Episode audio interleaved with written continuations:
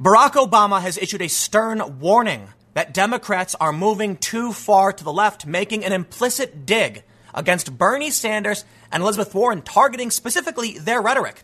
And he said the American people are not being represented by the activist base or by a particular group of people on Twitter. And he's right. Unfortunately, as predicted, the woke Twitterati will not accept this, saying that Barack Obama is either right wing, he's become a Republican, they criticize his policies, or they just say that he's out of touch. His faction of the Democrats are waning and he's losing power. And you know what? They're actually right. According to Gallup data, the progressive wing of the Democratic Party is growing. And thus, we can expect to see two things. The Democratic Party will be fractured and Donald Trump will likely win in 2020. I mean, for a lot of reasons. The economy's great, but this is one of them. If the Democrats can't unify around a core set of ideas, then what do they have? Recently, Ocasio Cortez said impeachment is kind of about bringing the Democrat, uh, the Democratic Party together. But here's why I find this story so fascinating. For one, it is really interesting to see Barack Obama say to the Democrats, hold your horses, you are losing the American people, you're going too far left. But it feels like we're in mirror world. Remember in 2016 when they said the Republican Party has died, they're broken, they're fractured, falling apart, this is the end of the GOP. And sure enough, Trump has massive support among Republicans, and they are united around him. They also claimed that Trump would not accept the results of the 2016 election. They say it'll never end. He will, he will refuse to leave. And sure enough, where are we now? Bill Barr, in a speech, saying that the day Donald Trump was inaugurated, the resistance came into existence and they were calling for his impeachment by any means necessary.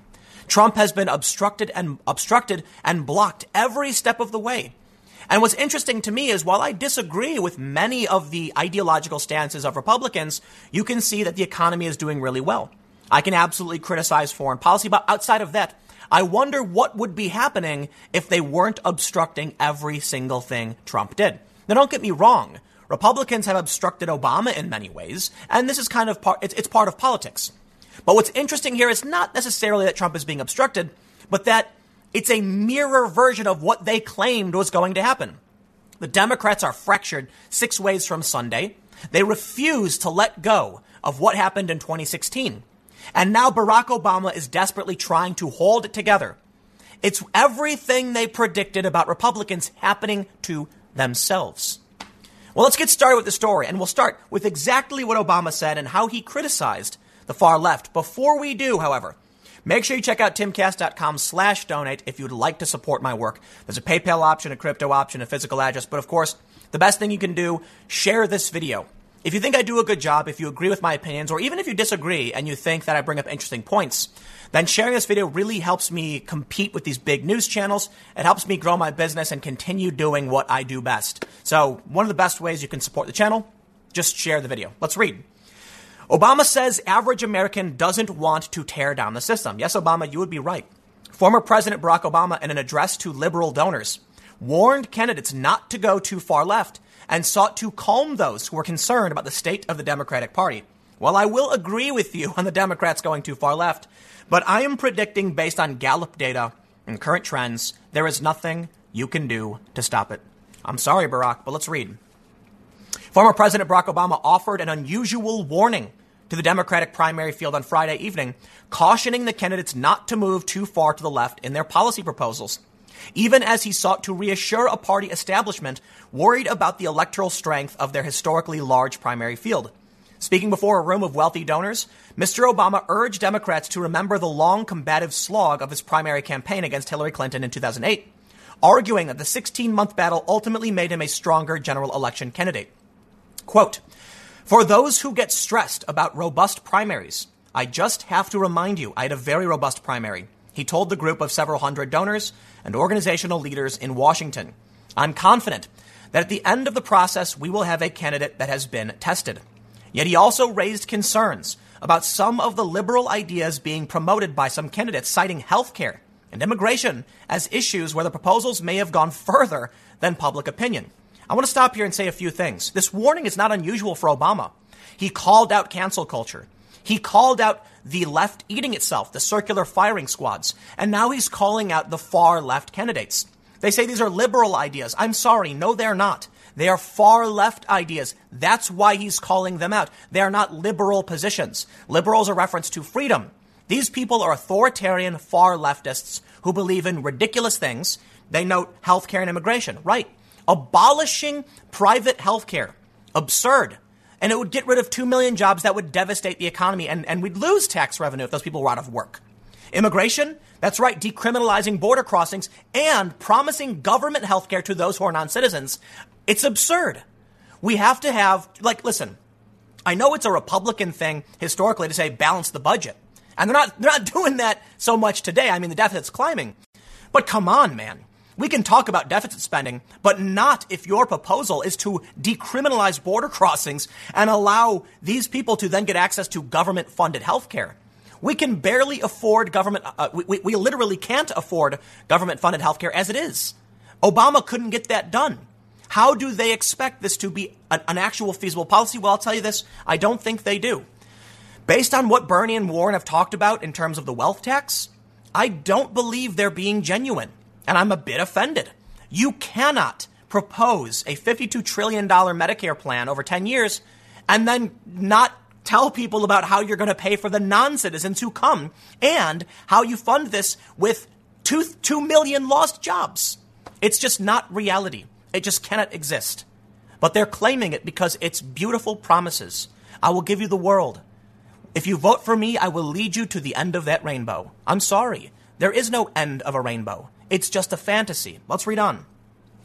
While Mr. Obama did not single out any specific primary candidate or policy proposal, he cautioned that the universe of voters that could support a Democratic candidate, Democrats, independents, and moderate Republicans, are not driven by the same views reflected on certain left leaning Twitter feeds or the activist wing of our party. Even as we push the envelope and we are bold in our vision, we also have to be rooted in reality. The average American doesn't think we have, we have to completely tear down the system and remake it. You know, something's really interesting I saw is that Tulsi Sanders has, uh, um, um Tulsi Gabbard, not Tulsi Sanders, Gabbard has a huge support base among people who voted for Donald Trump but were Democrats. So let me, let me, let me phrase that again. Many of those who support Tulsi Gabbard are Democratic primary voters who voted for Donald Trump. Keep that in mind. Now, for Trump supporters, that might worry you. Tulsi Gabbard could actually pull away many of Trump's support base, the more moderate individuals. I mean, notably me. I'm not someone who supported Trump, but you can see that reflected in people like me who agree with you on many issues of freedom, liberty, culture. But policy wise, we see a principled individual with enough good policy and integrity in Tulsi. That could be very powerful. And so, so Obama makes a really good point. She's the, she's the person who could unite this country. It's unfortunate, however, the establishment has sought to smear her to an absurd degree. But, but let's, let's read on. They say this. His remarks offered an implicit critique of Bernie Sanders and Elizabeth Warren, who have urged voters to embrace a political revolution and big structural change, as well as proposals once widely considered to be left to the left to the liberal fringes of the party. Stop calling it liberal. Okay? Liberal could mean rather centrist individuals who believe in freedom. Liberal typically referred to those who are socially liberal, who are slightly left of center. This group you're talking about is not that. They say including court packing and decriminalizing illegal border crossings. Now, here's where it gets interesting. I want to take you on a journey back in time. Back in 2016, in June, Obama said he was worried about the Republican Party, saying the truth is, actually, I am worried about the Republican Party. And, and I know that sounds, you know, you know what it sounds like. You want the Republican nominee to be somebody who could do the job if they win. And you want folks who understand the issues and where you can sit across the table from them and you have a principled argument and ultimately can still move forward the party, uh, move the country forward. Now listen, I will be the first to criticize Donald Trump for his attitude, his character, and all of those things. But who's disrupting the conversation today? Is it the average Republican who is begging for a debate? Ben Shapiro who says, debate me! No, it's the anti fascists, it's the far left, it's the disruptors, it's the protesters who come to shut down dialogue. Barack Obama, you got it backwards. But you know what else? Take a look at these stories. How about the New York Times back in May of 2016? Republican Party unravels over Donald Trump's takeover. How about this story from The Atlantic? May 4th, 2016, the day the Republican Party died. Media Matters. The Republican Party 162 has died, and that's May 4th. And there's more. Ezra Klein, March 1st, 2016. The Republican Party is truly profoundly broken. And what can we see today? The fantasy of Republicans ditching Trump by Politico, October 24th, 2019. And this is just one that I pulled up. They say Rich, Low- Rich Lowry is editor of the National Review and a contributing editor with Politico. Now, I'm not going to get into, into the depth because the, the point I want to make is that you simply Google search a story about the Republicans, and this story I thought was interesting, calling it a fantasy that Republicans would ditch Trump. They are united around their candidate. Meanwhile, Barack Obama is begging Democrats, please stop going too far left. They are fractured. I'm sorry, Obama. Your party, the party that you were that you led for so long, is completely fractured. And all of the warnings about Republicans, the party being over, they're now united behind Donald Trump. And let me just show you a bit of this data. Take a look at this. This is from The Economist. And I love showing this graph. In 2018, Republicans have a strong center. They are united around their core ideals. This has to do with the distribu- distribution of ideology of House candidates who won their primaries. This is not a reflection on Trump or, or being united by Trump. But whatever it is happening on the Republican side, they are all aligned for the most part with a, they, they have a core set of values they mostly agree on. And when you look to the Democrats, they're completely spread from center to far left. The Democrats are fractured to an absurd degree. And now we can see the changes. I'm sorry, Barack Obama, you've lost. Your warnings fall on deaf ears because, as we can see, the moderate wing of the Democrat ideology is waning. From 2007 to 2012, it was falling from 38% to 35, while the progressives rose from 39 to 46. And you're a part of that as well. Barack Obama wanted universal health care. So he was part of that rising wave of the more left wing members, the more far left members. Now, Gallup calls it liberal, moderate, and conservative but this is on the Democrat side, so I'd refer to it as far left, left, and centrist. But you get the point. The more left wing, the progressive wing, is taking over. So I decided to take a look at this story. Huffington Post tweets: Former President Barack Obama warned the Democratic field of White House uh, of White House hopefuls not to veer too far to the left, a move he said would alienate many who would otherwise be open to voting for the party's nominee next year. The first thing I want to do is give you a very, very simplified explanation. If the Democrats think going far left will open up a new voter base, they're sacrificing the moderates. The tug of war is between Democrat and Republican, not the fringes of the left and the fringes of the right. The far left will vote for Democrats if they have to, but the centrists can choose between the two. As progressives like Cenk Uygur say, we need to activate that base on the left and get those votes. They are sacrificing moderates. That's why it's important to listen to what Obama has to say. Unfortunately, as we can see, from the responses to Huffington Post, it's all on deaf ears. Take a look. One response agree? Will the purists agree is the question. That's an, that's an apt response. Yes, Barack Obama is right. This one, okay, boomer, you also pretended to be progressive. The so called moderate Republicans will never vote Democrat. Changing progressive positions to seek a vote that isn't there is the reason why we're in this mess now. Sorry, Barack, you were way too centrist from, uh, from HRC reactivation to Bloomberg insertion into the ballot and the speech, they all show a panic in the establishment. That's right. I'll tell you what, man. That's a good point.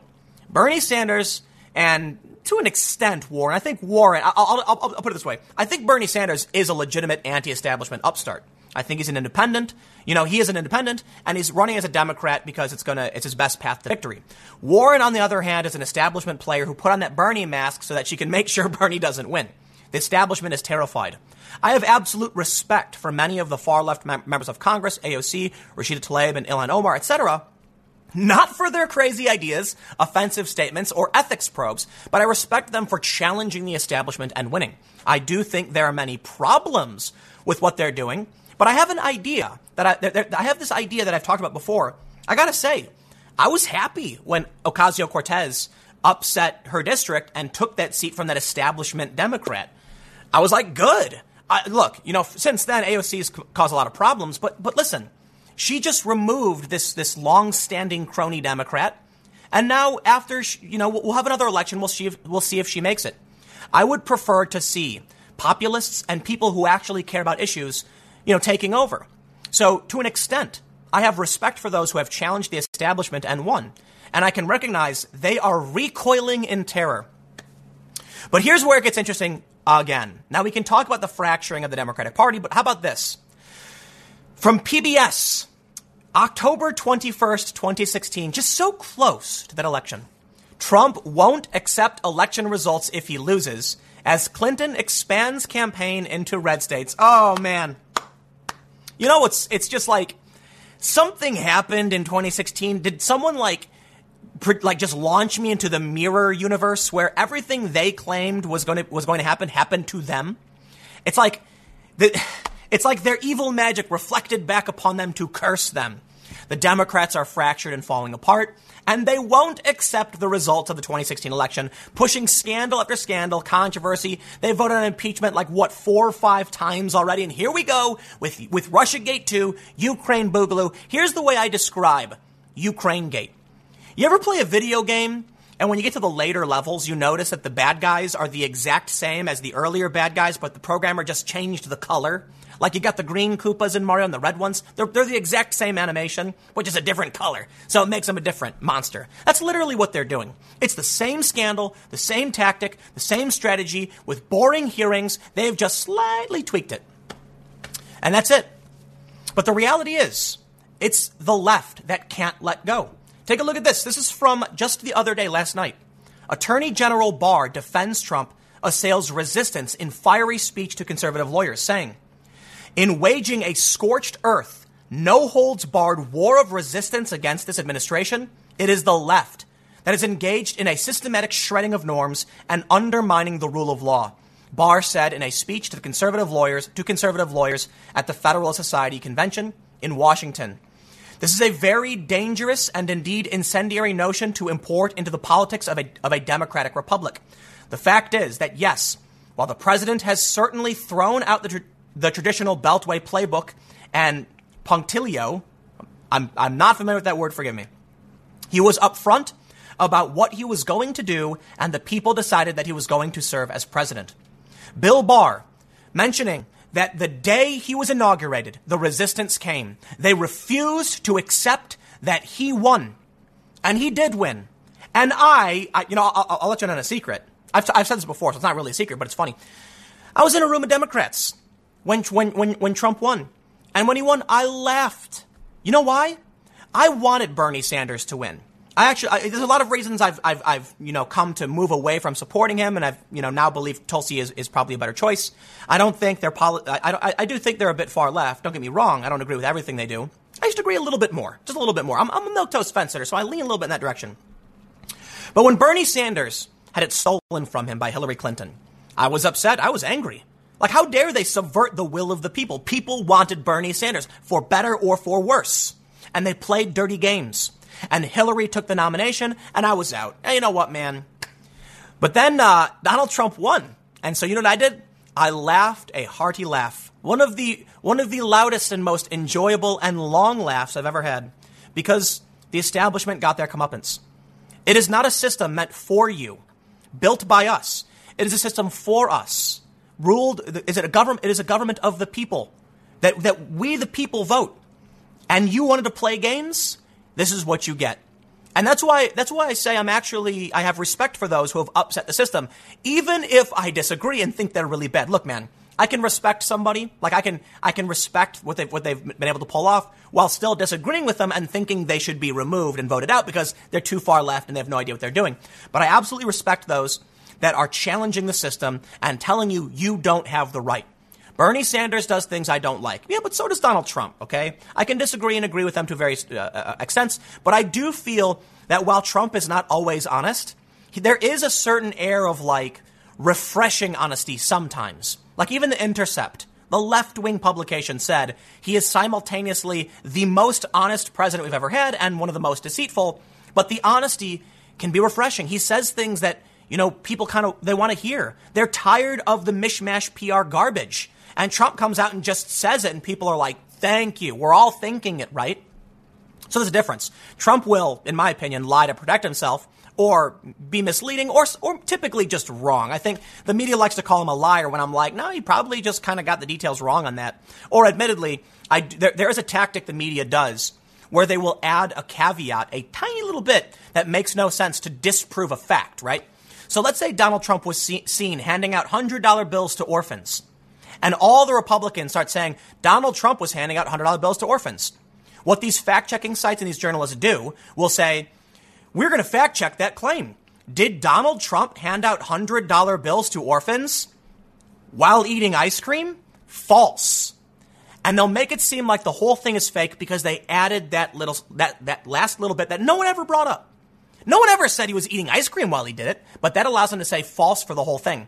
And then they'll go into this diatribe about People are claiming that Donald Trump was handing out $100 bills to orphans. The claim is expounded on the fact that Trump was eating ice cream. And then at the bottom, they'll say, while Trump did hand out $100 bills to orphans, he wasn't eating ice cream.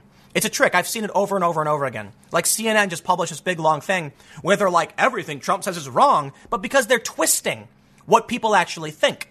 Like when it comes to the whistleblower, whose name I can't say, you get the Daily Beast saying the Republicans got the name wrong, and they and like no one ever claimed that guy was the whistleblower. You see what they do? Anyway, here's the point. Let's bring it back. Barack Obama, I'm sorry. You are now a Republican. You are the old guard. You have lost. And while I certainly like Obama more than many of these far left, you know, individuals, I can certainly criticize Obama's policies, the things he did. I didn't vote for him a second time, okay? I think he did a lot of really, really bad things. But the establishment, you're dying. The Democrats are going to lose, and the far left is going to take over. And you know what? You reap what you sow. So the same as when Donald Trump let out that hearty, oh, I'm sorry, the same as when Trump won and I let out a hearty laugh. I looked to Obama and Hillary and I still let out a hearty laugh because this is you losing again. You want to play games, you want to subvert what people want. This is what you get. You get snake oil salesmen. And I, I, I, you know what? I can sling that left and right. I don't care if you're a Republican or Democrat. You get what you deserve. And the people chose Trump, and you want to play games. You are now cursed in the way you thought Republicans would be cursed. Your party is fractured and you refuse to let go of the 2016 results. Everything you, you threw at the Republicans has now bounced back onto you. We'll see what happens in the future. I know it's complicated, and, and I can try and clarify. Look, to, you know, I said this before about um, her name is Agatha Bacelar. She's running in San Francisco against Nancy Pelosi. And I think she's got a lot of far left policy ideas and identitarian ideas I really, really don't like. But you know what? It's about time Nancy Pelosi retired and it's about time a younger person got elected based on the things they actually believe. I, you know, I think we have, we have, we have reeled from these politicians who care nothing for the people and only want to just sit in the seat. They want the keys to the castle. That's all they want. So many of these politicians, left and right, all of them. And I think Republicans get this. That's why they chose Trump. So many of these people don't care about you. They don't care about me. They don't care if I believe in, say, universal health care and you believe in a robust private market. They don't care about that. They're going to say whatever they have to say to convince us to vote, so we hand them the keys to the castle and they can sit atop the ivory tower. That's what they want. I don't care for that. So if it's going to be someone like AOC who I think is bad, and I will criticize, I prefer her over the crony politicians whose only interest is, is, is milking the teat of the tax dollar. Not interested. I will debate the ideas, I will criticize, and to a degree, I will insult those who have terrible policy ideas, be it on the left or the right. Admittedly, the left has gone so far left, I think they've, they've lost the plot, and I'm more of a moderate individual. But I will still respect them more than the crony losers who have just run for office over and over again because they want to sit in that throne. I'm not interested in that.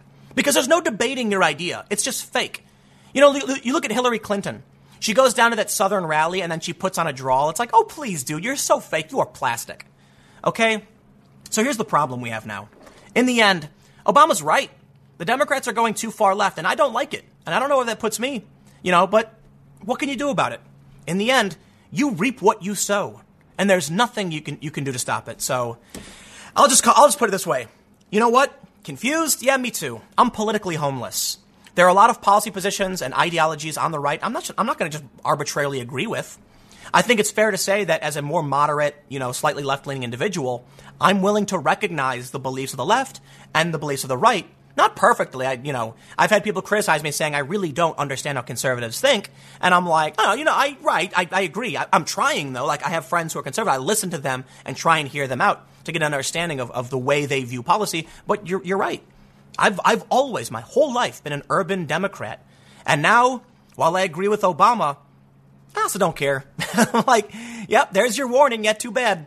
This is what happens when you, for so long, have plastic politicians speaking garbage nonsense, not actually delivering, and everything falls apart. That's what you get. Congratulations. Now, look, the Republicans felt this way, at least I would assume so, in 2016, and they led that bull, that is Donald Trump, to the gates of the ivory tower, and he stormed in and is, ran- and is rampaging about. Yep. And I'm sitting back laughing about it. Hey, man, the left wanted their, their, their guy, Bernie Sanders, and you, you, you colluded and cheated to do it. Okay, why am I going to get your back? You know what I mean? So I kind of feel like this, I, I kind of feel like, you know what? Let these far lefties win. Let let these people get in, and it'll push out that corrupt crony establishment. Trump did it. Okay, and, and, it's funny when the left is like, what, what corruption did Trump get rid of? Oh, come on, dude. There's still crony corrupt Republicans, and there's way more crony corrupt Democrats, and I'm looking forward to the people leading in their, you know, their choice to push that out. And if that means we get a few years of a politician we don't like, yes, so be it. Okay? I'm not going to sit here and cry because Donald Trump is president. I'm going to sit back and laugh because the Democrats had a chance and they let this happen because they wanted to play stupid games. So there you go. I'm laughing. Okay? I understand their problems. I'm concerned about, you know, um, my friends and family. I want to make sure, th- but, but it's not that bad. Okay, you know, Orange Man is not that bad. It's so ridiculous how they act like it's the end of the world. And Bill Maher saying Trump was going to, I'm, I'm, you know, I wasn't scared Bush would lock us up. Calm down, dude. Trump's not going to lock you up. You're fine. In eight years, Trump will be out and you can vote for somebody else. It's that simple. It's not the end of the world. But I will tell you, it's the end of their world. The establishment is in full blown panic because they're facing a battle on two fronts. Trump on one side, investigating them and their crony BS, and the far left progressives on the other side pushing them out. And it makes me laugh. Now, I'll tell you what. When it comes to policy and stuff, yeah, I'm going to argue with Bernie and AOC and Ilhan. When it comes to ethics and all that, you, you, you better believe I'm going to do the same thing. And I've been critical of Trump on his foreign policy, especially. And I have no problem saying I think Trump is dishonest. But I do think the media lies because they're desperate to protect the establishment. We got him on the run, boys! Be it, be it a Tulsi Gabbard supporter or a Trump supporter. It sounds to me like they're in full blown panic mode. There you go, Obama. I think we can hear what you're really saying. He's, ten- he's, he's telling them they got to show up their defenses. He's right. I can agree. But at the same time, watching the establishment fall, I don't know what to tell you, man. It's not the end of the world. We're going to be fine. Everything's going to be okay. The economy is doing pretty well. Maybe, maybe, maybe not completely true, but you know, for the most part, stock market's up, wages are up, fine, whatever. I know people try to argue this, and there's always, you know, periodic economic downturn. But I'll tell you what, the worst case scenario that we're facing is a bad market. You know, people might go without, they might lose their jobs if the market goes bad. But I'll tell you what, your, your refrigerator is going to keep running. Your AC, your crisp, cool, refreshing air conditioning in summer will still be there. Your toilet will still flush. So do I care that Trump is president? I mean, like a little bit. You know, it's like, oh, I don't like the guy, you know, oh, whatever. And I'll sit down with a beer with a Trump supporter and we can have that conversation. And I got to admit, it's fun to have those conversations. That's why I like watching YouTube videos. I imagine it's why a lot of you watch this. So we'll see what happens. I'll wrap it up. Stick around. Next segment's coming up at youtube.com slash timcastnews at 6 p.m., and I will see you all there. I gotta say, at this point, I doubt very many people believe the official story surrounding Jeffrey Epstein.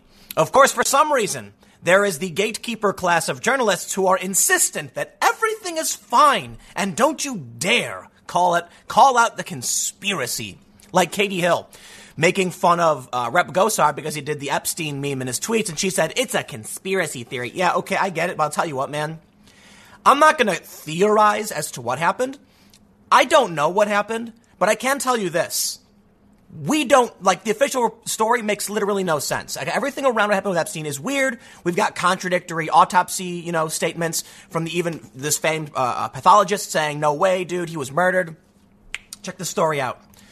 Jail guards at time of Epstein death reject deal. Apparently, they were uh, the, the guards were offered a plea deal for falsifying records. They wanted them to publicly admit this. They refused. Cover up? Oh, I don't know. I don't know. I'm not going to speculate because, you know, as soon as you say anything like, maybe this is what happened, you're going to get, I'm going to get every single person in media saying Tim Pool's a conspiracy theorist. No, I'm not going to theorize anything. I'm just going to tell you what happened and say most people question what happened. Hence, it's become a huge meme. But let's read this news. And there's more news actually, because it, it, appears Prince Andrew did an interview. And my understanding is he didn't really deny going to like this party and like, eh, you know, maybe he's a diddler. let's, let's read the news and see what happened, what's going on with Epstein. AP. Federal prosecutors offered a plea deal to two correctional officers responsible for guarding Epstein on the night of his death, but the officers have declined the offer People familiar with the matter told the Associated Press. The existence of the plea deal offers signals the Justice Department is considering criminal charges in connection with the wealthy financier's death at the Metropolitan Correction Center in New York in August. The city's medical examiner ruled Epstein's death a suicide. However, a private pathologist hired, I believe, by the family has said, no way. And this guy is like famed, apparently, you know. So, you know, look, who are you supposed to believe? At this point, they want to claim it's a conspiracy, but you've got mainstream reporting. We know ABC spiked the story. You've got mainstream reporting, a fa- an expert saying no dice. So I'm not going to be surprised people doubt the official ruling around this one. The guards on Epstein's unit are suspected of failing to check on him every half hour as required and of fabricating log entries to show they had. As part of the proposed deal, prosecutors wanted the guards to admit they falsified the records, according to people familiar with the matter. They spoke on the condition of anonymity because they were not permitted to publicly discuss the investigation. Could it be? The guards, in fact, did not falsify anything? Why reject a plea deal? Unless, unless they were innocent. I mean, t- here's the thing. Federal cases have like a 99% prosecution rate, like, or a conviction rate. Okay, when, when they prosecute a conviction, I'll make, I'll make sure that's clear. When you get prosecuted by the feds, they almost always win. Now, some people argue it's because the courts are rigged, but the, the more likely answer is that they only come after you if they have an airtight case. They know for sure they're going to get the conviction they want. So what ends up happening is everybody pleads. Everybody takes the deal. There's a thing called the jury tax or the trial tax, depending on who you ask, which basically says that if you go to trial, your punishment will be much harsher. And, and the, and the real idea, or I'm sorry, I'm sorry, the idea is supposed to be like, You've refused to accept responsibility for your crime, therefore they must punish you more. In reality, they're punishing you for wasting the court's time.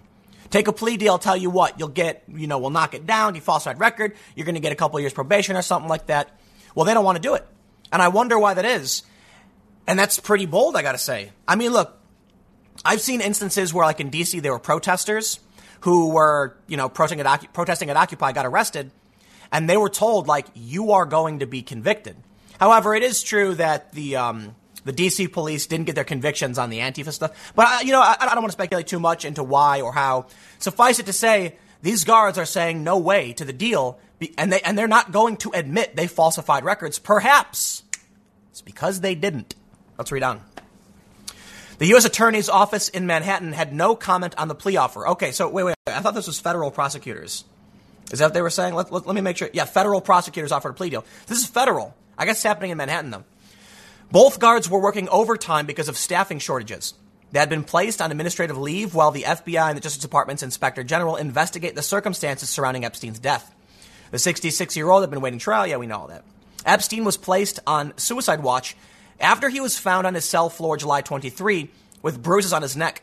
Multiple people familiar with the operations at the jail have said Epstein was then taken off suicide watch about a week before his death meaning he was less closely monitored, but still supposed to be checked on every 30 minutes. 30 minutes! Come on, man. This is all such. Look, at the very least, we've got serious problems in our prison system. And I think that's a fair point, man. We do have serious problems in our prison system. But come on, if somebody checks on you and then leaves and you're like, well, they're not going to be back in 30 minutes, I can do whatever I want. Okay. And then they came back and they found him choked out. Epstein's death exposed mounting evidence that the chronically understaffed Metropolitan Correction Center may have bungled its responsibility to keep him alive. Oh, nice try, dude. I'm not buying it. The cameras failed. Dude, you know what, man? I'm not going to sit here and just take whatever the government says as fact. I'm not going to tell you what happened. I don't know what happened.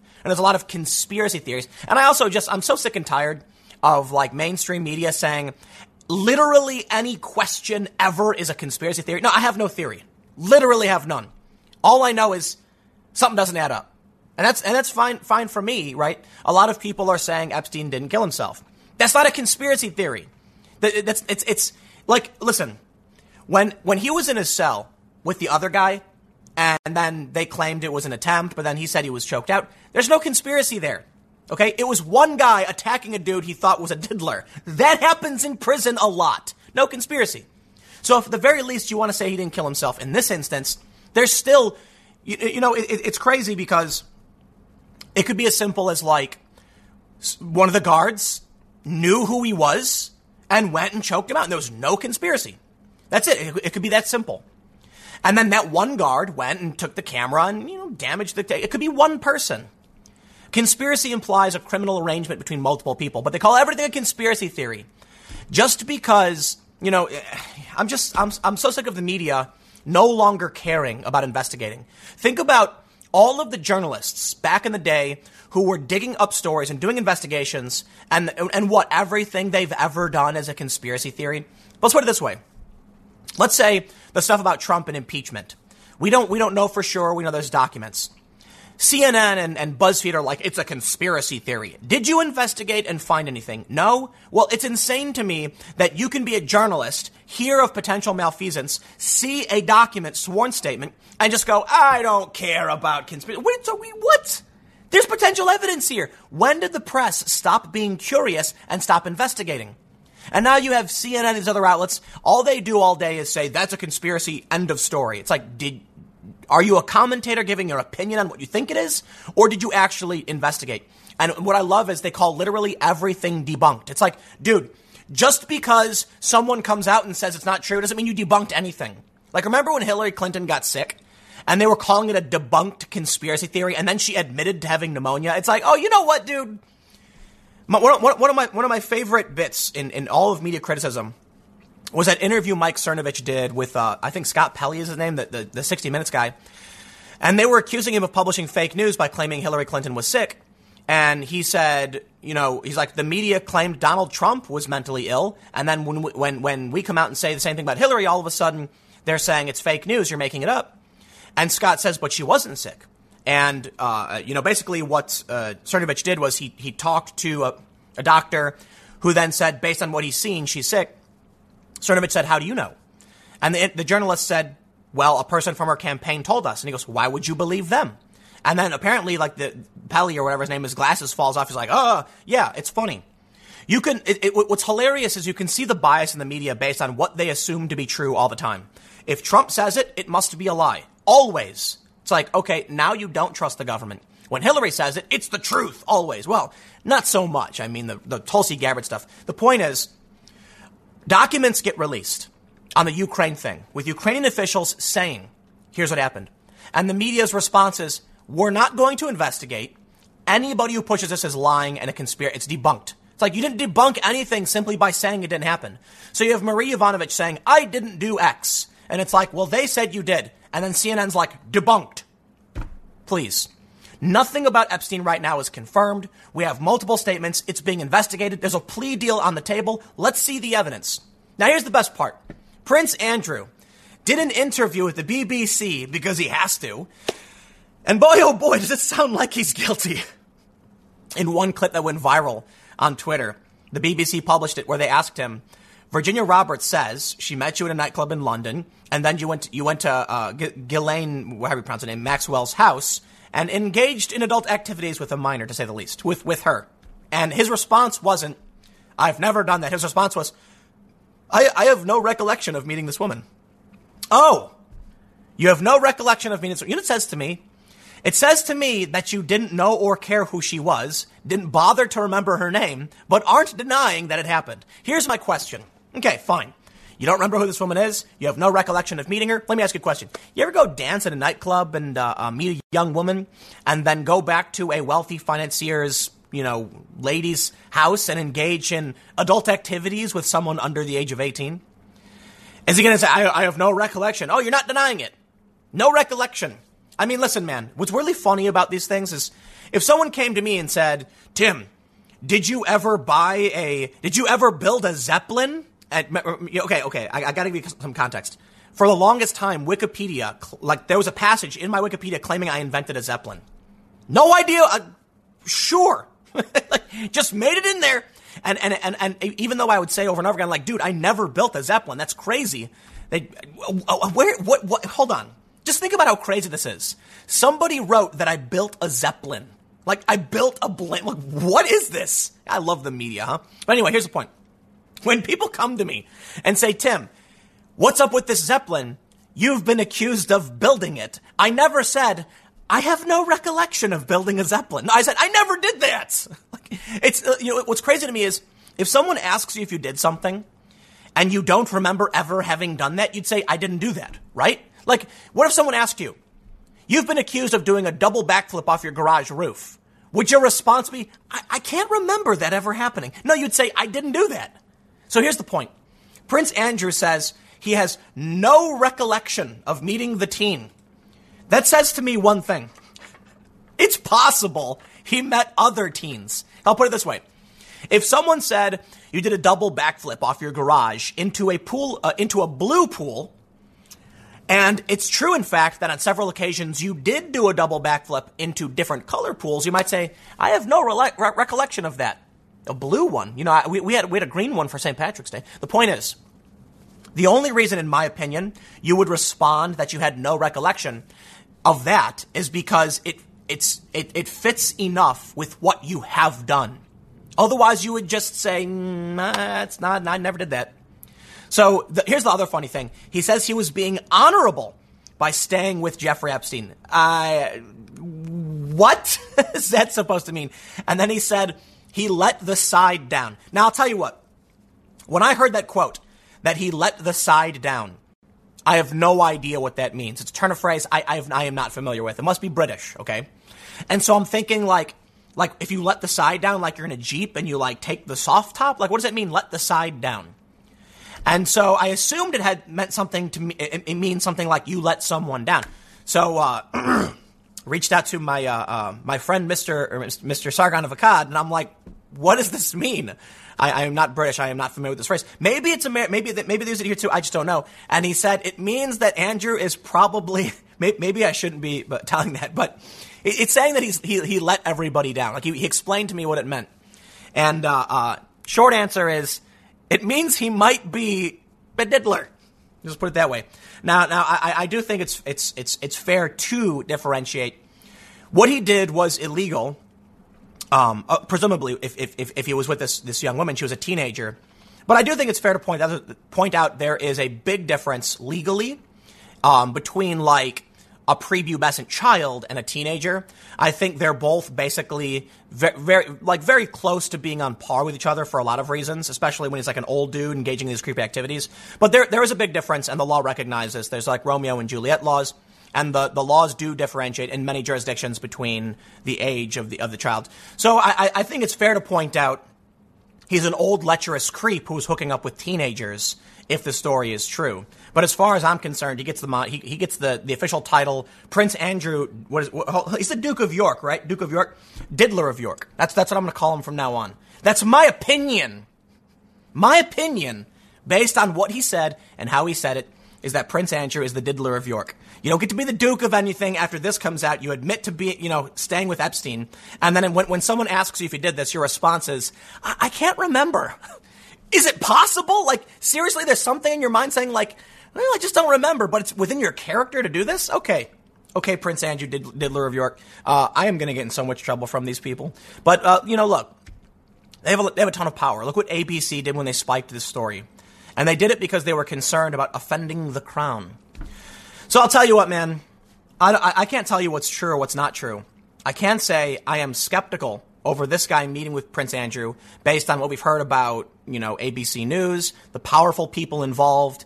The guards are being offered a plea deal if they say they falsified records. The whole thing stinks. Bad. And you know what, man? I, I'm, I'm, I'm not convinced on the official reporting so far. Because let me, let me just remind you it doesn't have to be this grand conspiracy where the evil globalists are like twirling their mustache and plotting against Epstein or something like that. It could simply be that there's one rich person who knows that Epstein has dirt on him, is scared, and offers one other person a ton of money. Like, it, it could be really simple, man. It could be that one of these guards was offered, you know, a hundred grand cash to to choke him out or something like that. And it's and and, and you know what's what, what bothers me is that a lot of these weird media gatekeepers will try and make it seem like everyone believes it's literally a cabal of you know super elites and like world leaders conspiring to, to end Epstein when it literally could be one guy. It could just be like it could be one dude who's worth a couple million bucks we never heard of. And and he's not particularly important and he's going like I will not be stopped and then he offers a guard. It could be it could be literally one guy saying like this can't happen. It doesn't have to be a big governmental plot or like, you know, uh, the cabal organization with its tentacles leeching through all these other, uh, you know, channels and government agencies. It could literally just be one dude. It, it could be, you know, it could have been the guard. It could literally have just been the guard who, uh, like I said earlier, was just like, I know who you are, I know what you've done. Or it could have been a guard who, you know, I, I, you, you get the point, who was offered money or something like that. But let me end by saying, I think with them rejecting the plea deal, we have something really interesting here. They didn't want to admit to falsifying records, and I wonder why that is. Don't know. Don't know. And, I'll tell you what, I doubt we will ever find out. Yep. That's how the world works. But I will say something. Mike Cernovich tweeted this out, and, you know, you don't got to be a fan of the guy. Like, and I think even people on the left should recognize the point he made. He said that our government more uh, rigorously prosecuted Roger Stone over lying to Congress than they did Epstein. I'm not a fan of Roger Stone, and I know a lot of people who are. I see all these people calling for, you know, like, oh, Trump should pardon him. I'm like, ah, you know what, man, I, I'm not going to get involved in that. I don't know enough about the guy. I think he's kind of a, a um, I don't know, a boisterous figure, and he lied and whatever, and, and I'm not going to get involved in it. But I can recognize it's it's mind numbing to me the amount of resources that went into arresting Roger Stone and prosecuting him with like the SWAT team showing up at his house, and they couldn't deal with this for years. You know what, man? Let me just tell you, Roger Stone is not, you know, a peasant. You know, he, he he's got his own, he's got power. He's not the most powerful person in the world by no means. Epstein's powerful. And look at how he gets treated. He gets special deals. He gets ignored. Story three years ago ABC News knew about this. And what? And what? Nothing. Roger Stone, though, man, they sent a SWAT team to his house. So I'll tell you what. Even if you're someone who's on the left, who hates Stone, who hates Trump, I think we can recognize you might be celebrating the conviction of Roger Stone. Hey, you know, more power to you. It's your opinion. But I think we can agree their priorities are mixed up. They arrested the, the, the, the, the who, who, who lied to Congress and like sent a SWAT team to his house. Okay, man, I get it. If you don't like the guy. But can we all agree? Can left and right unite under the fact that couldn't we have gotten that same level of action on Epstein? Apparently not. And then, and then here's the best part. Even after they do arrest him, the whole system falls apart. The guards are sleeping, falsifying. You know what, man?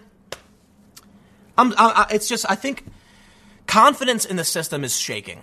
Like, who, who, who, who trusts that this stuff is going to work properly right now? Because they're going to send every. I'll, t- I'll tell you what happens. It doesn't have to be a grand conspiracy. In my opinion, they go after Roger Stone because it's low hanging fruit. The prosecutors want their record to look look really really great and say, "Look what we did." The political activists hate Trump and hate Stone, so they're like, "This is going to be a high profile get for us." Epstein, oh, it's so hard. Do I have to? You know what, man? I've seen it. In law enforcement, we have this problem where the prosecutors want to get a record you know, they want to make sure their record looks great. And so they're, they're like, listen, it'll be really, really easy to arrest this guy. We can put on a big show and it, we have to do very little work and there's no risk. Epstein, however, is going to have the best of the best lawyers in the world.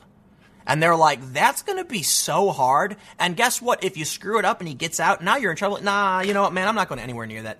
That's what you get. I'll leave it there, though. Stick around. Next segment's coming up at 1 p.m. on this channel, and I will see you all then. Thanksgiving is just around the corner, and one of the biggest tropes pertaining to Thanksgiving is that you're going to be sitting with a bunch of family members who believe stupid things. Someone might be sitting with their libtard aunt or their conservative bro, far right redneck uncle, whatever. People have insults to sling around, and everybody gets into fights, but guess what? That's your family.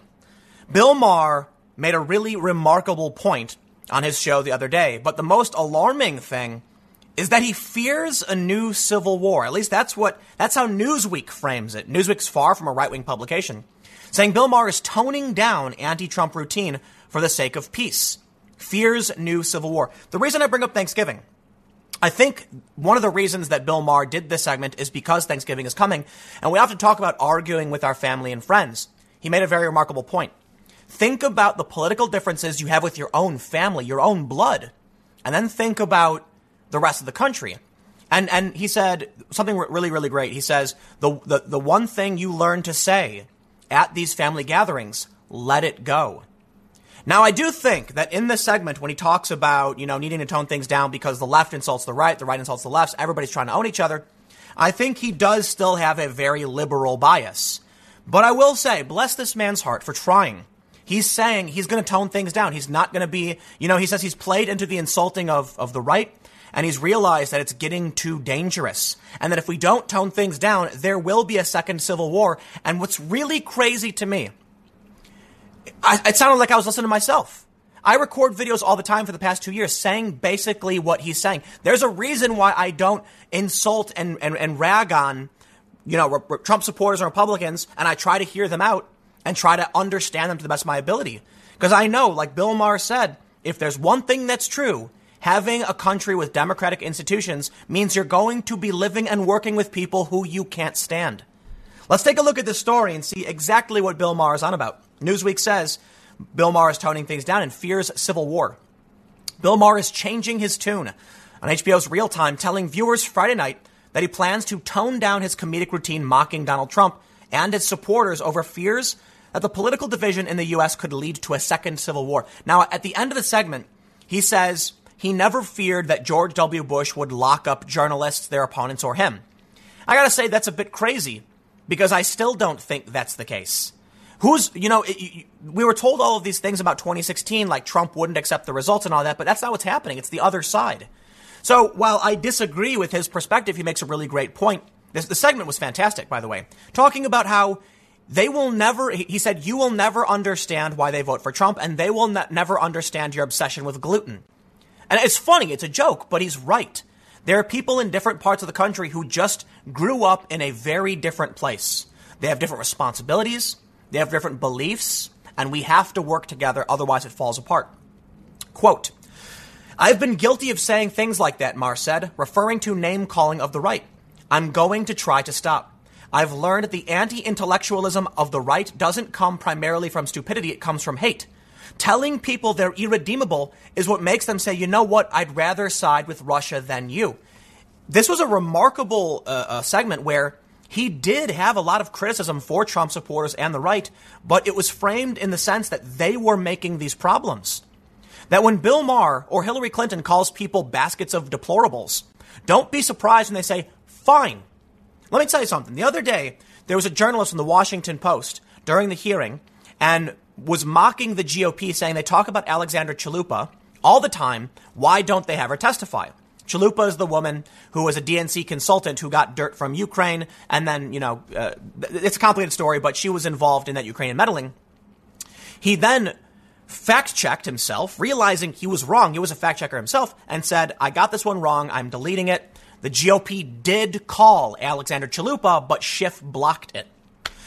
All of a sudden, I see a bunch of people on the right mocking him. And it's the same thing. Okay, you, you, you can't do this. Like, I, I have made this point so many times. I said, listen, this is a journalist who, who did some dumb hot take, realized they were wrong. They actually checked their work. Surprisingly, journalist doing it, deleted the tweet, published a screenshot, said they were wrong, retracted, corrected, apologized, and even criticized themselves as having four Pinocchios for screwing that up. And I said, much, much respect. Absolutely, you know, class act, the right thing to do. If you only ever insult and be right, what's the point of coming clean? This journalist could have said, eh, what's the point? Even if I come out and correct, no one on the left is going to say anything, and the right is going to insult you anyway, so why bother? And that's why I think everybody needs to hear this message and, and, and pay attention to this. Let's read more about Bill Maher. We'll circle back to this.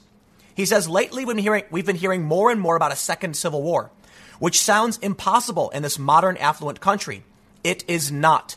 We talk about Trump as an existential threat, but his side sees democratic control of government the exact same way.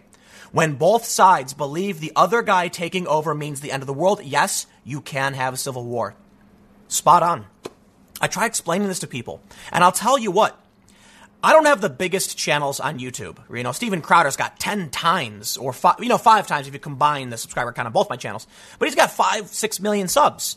And these are people who are more in tune with hearing just the, the right wing perspective. Uh, granted, I understand I am not your progressive perspective individual, and I probably agree with Steven Crowder on, on, on facts of reality more than most people, but politically we have our disagreements. But the point is, I feel like most people who can stand watching me are those who aren't entrenched in confirmation bias. There are many people on the right, and there are many more people on the left who refuse to listen. And I'm sorry, this is a fact. Jonathan Haidt's research shows this. The left can't predict moderate or conservative behavior, but moderates and conservatives can predict the left. The problem with the left is that they don't quite understand. I'll give you a really good example, actually. Dave, Sh- uh, I'm sorry, Dave Rubin got an email from Ocasio Cortez and he tweeted, Why am I getting this email from you? Who has my email address? Her response was, I'm sorry, someone must have mistaken you for a journalist. And then all of a sudden, a whole bunch of lefties and like woke journalists started going like, "Oh, sick burn!" And there are even people who are like libertarians calling it a sick burn. And I'm like, "Well, hold on, man. You don't know anything about Dave Rubin, okay? This is what was really strange to me, because I was on his show and I said what you are doing is journalism. And Dave said, no, it's not. I reject it. And that was a couple of years ago. He rejected it outright. No, no, no, no, no, no. He has a political position. He, he espouses his positions and he talks with people and he does not consider it journalism. But all these lefties think AOC burned him by saying someone thought you were a journalist.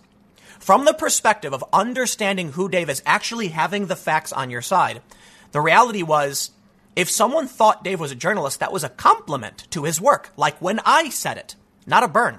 The reason I bring this up is that the echo chamber became palatable.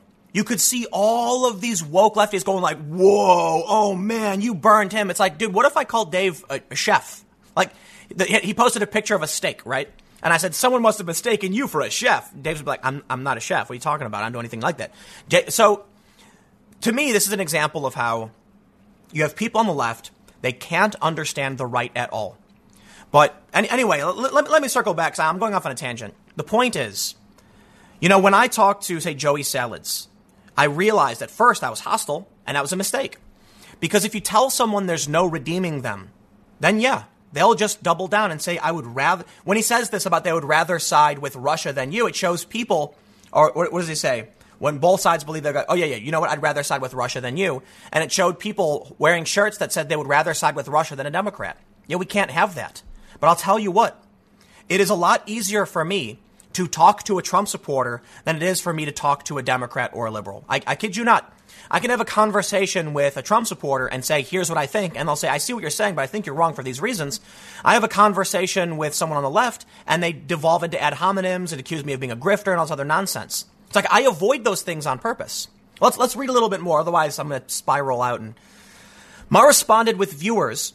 Uh, Maher reasoned with viewers to show tolerance and coexist peacefully with people who do not share their political viewpoint. We are going to have to learn to live with each other, or there will be blood. So don't freak out if Ellen sits next to George Bush at a football game, Maher added, referring to the criticism Ellen DeGeneres received in October for hanging out with, with Bush. Bush was not my idea of a good president, but I never worried he was going to lock up his political opponents or reporters or me. You see, here's the thing. I can respect Maher for pointing this out, but let's be real. Trump's not going to lock these people up, okay? Trump's not going to arrest journalists. You live in a paranoid, delusional state. And I'm not saying that to be disrespectful. I'm saying that as a, as a matter of fact. And that I, I'm, I'm appreciative of you realizing that you are feeding into this machine. I have said it over and over again. You know, that I have been mean before. I try not to do that. I try to be very respectful, you know, even to people I, I disagree with a whole lot, and I actively try to promote those I disagree with. One of the people in particular I usually look, I, I usually promote David Pakman. I disagree with him. I think he said some disparaging things about me several times, but you know what? That's fine because people say the same thing about me that, that, you know, and people say the same thing about him. And so the best thing we can do is try and hear each other out, even if it's mind numbing. Like it's really annoying. I'll tell you what, man, you got to understand when I'm reading all the news, like I'm looking at Brian Stelter's Twitter feed. I'm just like, this is nuts. Like, what reality does this guy live in? And they do these things that are really annoying that I try to avoid, calling all news fake news. Like I'm using Newsweek here for a reason. I'm using Newsweek because it is aligned more with the left by most standards, by most you know objective uh, uh analysis. Newsweek is left wing, and they're associated with the Daily Beast. And so I try using left wing perspectives on purpose to show like I'm trying. You know, I use the Daily Wire, I use Daily Caller, I use BuzzFeed, I use Vox. Brian Stelter tells you not to listen to the other side. These are things we need to avoid. And so when I'm reading his Twitter feed and seeing these like misleading phrases and these tricks, it gets frustrating, it gets annoying. But you know what? You know what I've said in, in the video I did about Brian? I said I respect him for engaging. I think he's not the worst person in the world. A lot of people want to rag and insult him all day and night. And I, and I think it's, it's, and I've called out Tucker Carlson for insulting him and, and Zucker people I'm not a big fan of. Like, I, I think, I think I'm glad Bill Maher is saying this. But let's bring up another point. Him talking about a second civil war. A lot of people get mad when I talk about what's, what a civil war really means. And I've been saying it for a long time. Surprise, surprise, I was just ahead of the market. Okay, I can see these things unfolding be- before us, and I make predictions based off of the probability of, of, of you know which variable will, will will result. Like, okay, let me try and rephrase this. We have multiple pathways in front pathways in front of us. I'm looking at them and trying to figure out which one is more likely and for what reason. From that, I make predictions. Sometimes I'm wrong. In fact, I'm often wrong. I thought the Republicans were going to dominate the midterms. They didn't. There's a lot of things I didn't understand. And that's why it's important to listen to the other side. But Bill, Bill Maher is now saying the same thing on a primetime HBO show to the masses. Civil war is possible. So let me tell you, it is not a game. This is re- this is this is a, this is real. You've got to make sure that when you're talking to people, you know what really bothers me on Twitter is like the, the, the, the, constant attacks on everybody, no matter what they do. Like I mentioned, that journalist, I'm like, why you got to be mean? The dude admitted he made a mistake. Like, give him a high five. You know, if, if, man, how much better would the world be if every time someone made a mistake, they immediately, when they, when they realized it, they acknowledged the mistake? BuzzFeed did a story accusing actual Trump supporters of being bots. Twitter started suspending people. I'm not going to say they were responsible because who knows why these people were suspended, but they, they started claiming these tweets uh, in, in support of Trump were robotic or automated without evidence, without proof. Instead of admitting this journalist, instead of him admitting it was he was wrong, because it later turned out Jack Posobiec put out this tweet, everyone started tweeting too, and he's got half a million half a half a million followers. Then yeah, you're going to see seven thousand people tweet right away. He said they were bots. He could have just said, I overlooked the fact that Posobiec tweeted this out, and I think that's probably where it came from. Instead, what did he say? Nope, nope, nope. No, I'm talking to Twitter. Twitter says it might be real. Nope, they're bots. Nope, it's automated. And, and then he started trying to list all of these reasons why there was more likely to be bots doing it, implicating his own co uh, author on the story who was doing the same thing. He was claiming, like, if you tweet more than 50 times a day, it's suspicious. It's like your own your own uh, uh, writer, journalist at BuzzFeed was doing the same thing. Imagine a world where people said, "I think I'm wrong about this," and that and, and, and I'll give a shout out to Jordan Peterson when he did that interview on uh, it was Jim Jeffries, I think, and, and I know it's all spliced up, but he was asked about you know being compelled to speak or being compelled to serve somebody, and he said it was wrong, and then he was asked about the civil rights movement, and and then Jordan just went, maybe I was wrong about that. Just like right, right away, he, he had he had the frame of mind and he had the discipline to say, "Yeah, I could be wrong. Think about it." How many people just want to own the other side? That's what Bill Maher talks about. If that's the mentality we have, then we really are headed for a second civil war. But I want to end with one one important point, okay, about what a civil war would be or what it would look like. In the past, I've talked about insurgency, street skirmishes. Those are happening. Okay, and they may be happening a bit less than they were a couple years ago. We'll see what happens after the after the election 2020, or if Trump is impeached and removed, which I really doubt. But let's say Trump isn't elected again. Yeah, there's going to be a lot of angry people. Let's say he does win re-election, it'll be a lot worse. But more importantly, what we have going on right now, a lot of people are saying in the impeachment inquiry, these people don't have firsthand knowledge. Fact. Many of them do not. I don't even know what Yovanovitch's testimony was supposed to be about. They're trying to frame it like a criminal conspiracy that, that Trump fired her to get her out of the way. Oh, please, come on, dude. You need so much more evidence to go there. But that's what they're doing. So what ends up happening is they, they say the only reason these, these witnesses don't have firsthand knowledge is because Trump is blocking. That's right. Donald Trump blocked people from testifying, saying, do not testify. Do not answer those subpoenas. Oh, heavens. Oh, oh no. Why would Trump do such a one sided? Oh, I'm sorry. Adam Schiff blocked Republicans' call for witnesses as well. If Adam Schiff is going to say these people will not testify, I will not allow it. And Donald Trump says these people will not testify, I will not allow it. We don't have one side or the other being corrupt. We have two factions of government refusing to acknowledge what the system. Okay, whether the system is right or wrong, I'm not. I'm not saying Adam Schiff is right to call them or they're right to stop. I'm just saying all that matters is Adam Schiff in Congress is saying no to these witnesses. They will not testify. Trump is saying the same thing. They are two equal branches of government saying no to witnesses. Enough. These people seem to think it's always going to be the other. I don't care who, who thinks they're right or wrong. I, am telling you, this is a possibility. And even Bill Maher recognized it now. So I will tell you, read what Matt Taibbi wrote about this. Listen to what Bill Maher says about this. And you, you, need to, you need to get past one of the biggest mistakes people make. They assume that this will always just be two factions marching down the street. Someone messaged me saying, which, what you need to understand about the deep state, because I, I, have people who support me who work in the, who work for the federal government, things like that, and they said, somebody sent me the story about how they work in a federal branch of government, and they are they, they see it. There there is the culture war within their own ranks that some people are diehard anti-Trump and some aren't. Some like the president, and and many are just the average person. They don't care. They're like, man, calm down. But these factions exist. So I'll tell you what happens. Trump, they, they, they may vote to impeach Trump. Senate probably wouldn't remove him, and I think we'll get past this. But let's say something happens where some Democrats pull something, you know, witnesses are barred from the Senate, even though the Senate has majority, and there's some obstruction, and it results in, in, in a removal. Then you have two factions of government fighting over what comes next. Then they start counting heads. There are certain military branches who are probably thinking the president must not be subverted by this meddling they refuse to accept the results of the 2016 election. They're subverting the Constitution. The left faction then says Trump was duly removed. He is, he is a bad, he's corrupt. He must be stopped. He's rejecting the rule of law. They both see the same thing. All of a sudden, you have different heads of different departments counting heads. Who's on my side? And as Matt Taibbi wrote, they jump in their cars and they speed as fast as possible down the street to get to the marshal's office, to get to the DC police and say, arrest them, pointing at each other. And then it's going to come down to who's loyal to who. Who will the DC police choose? Well, I'll tell you what. In the unlikely event, and I mean this is unlikely, it's possible, but unlikely, that it came down to it, I'd be willing to bet the police, they're going to side with the executive branch. Now, some people tell me that's impossible because, you know, many, many police officers, former military and current military swore an oath to defend the Constitution. And I say, listen, what do you think? You, you, you have to understand. From the day Trump was elected, they've been calling for his impeachment. The resistance has been actively messing with Trump's administration. Not his people aren't getting appointed. They're blocking all of his his, his, his orders. They're, they're they're they're they're stopping the president who was elected. So you're going to see many people who are working for the military, the police, law enforcement, who see that and say they are trying to subvert our rule of law and constitution and the will of the people.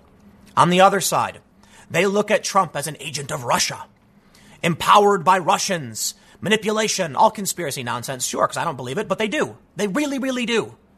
And then they're going to say, this is a man who should not have been president, who is not my president, who is never president, and he must be stopped by any means necessary. He is subverting the Constitution. He is corrupt, Ukraine, etc. They believe it. They believe it more than you realize. And so there are people in various factions who would think the same thing that Trump is trying to resist being caught. He's a criminal, a foreign actor. He must be removed. Oh no, he's rallying his troops to come and stop us. In the end, I think the executive branch will side with the executive branch, which means Trump wouldn't be removed. The reason I bring this up is people don't seem to realize what it means that there could be a new civil war. It doesn't mean that your aunt or uncle who is a liberal or conservative are going to be fighting to the death in the streets over some ideology. It means the overwhelming majority of people will be cowering in their bedrooms their doors locked, asking for help. And you will have confusion in the streets. No one will know who is in charge and who to obey. And you might have mid level government agents telling their staff, disobey the president. And they say, that's my boss. I have to listen to my boss. You may have moderately high ranking individuals in the military saying defy the president. At the same time, other moderately high ranking individuals saying no, the president must be protected. Who sides with who completely depends on what they're watching, what they're seeing, and what they know. That's the real risk. The breakdown in confidence and a political polarization that is so extreme it cannot be mended because the other is irredeemable, as Bill Maher said. I'll leave it there. Hopefully, we don't get to that point. And I think a lot of the stuff we're seeing in TV is just a, for show, but that could all just add to the problem. Stick around. Next segment's coming up at 4 p.m. YouTube.com slash Timcast. It is a different channel. This one's going to be about Obama issuing a warning to the left. You're going too far. Stick around. I will see you there.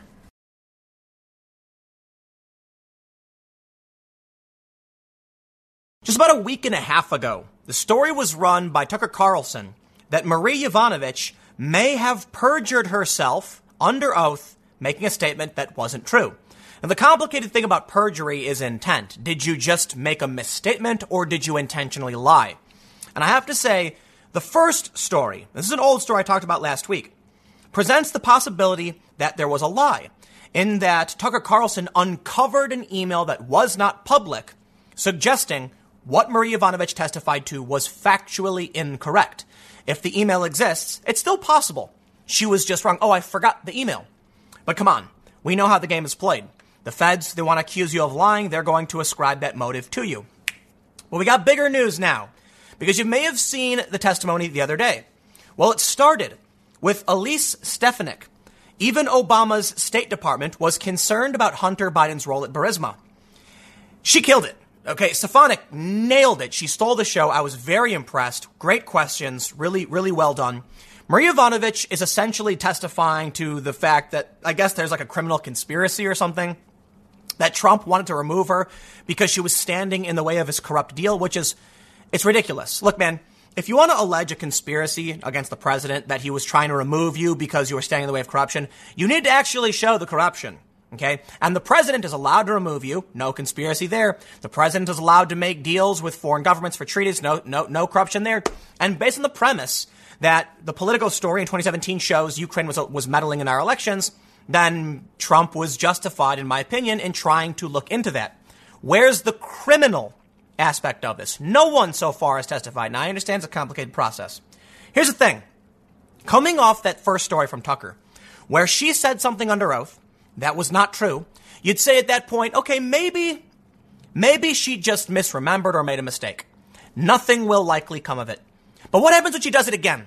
Check this out. We have another story now from Town Hall. Um, did Yovanovitch lie in her testimony? Because here's what happens. I want to read you this story about uh, Stefanik and the question she asked.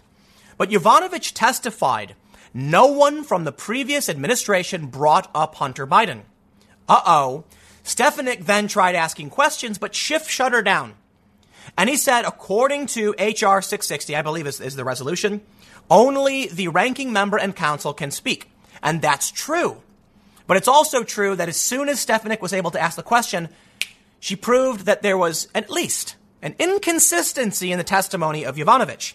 The question then becomes now with two instances where Yovanovitch testified to things that were easily verifiably false. Is anything going to come of this? I'll tell you what. No, of course not. It never does. These people are never held accountable. At least someone could stand up next, you know, and say, Yovanovitch, you were wrong. And what was mind blowing to me is that even after Stefanik questioned her about Biden, I was waiting for the Republican to say, excuse me, you just testified to the contrary. And I could only think of one real reason why they wouldn't bring that up when she admitted she was giving false testimony because they were going to wait until afterwards to say, aha, we can prove it. Because if they did it there, she would say, oh, I'm sorry, I made a mistake, let me clarify.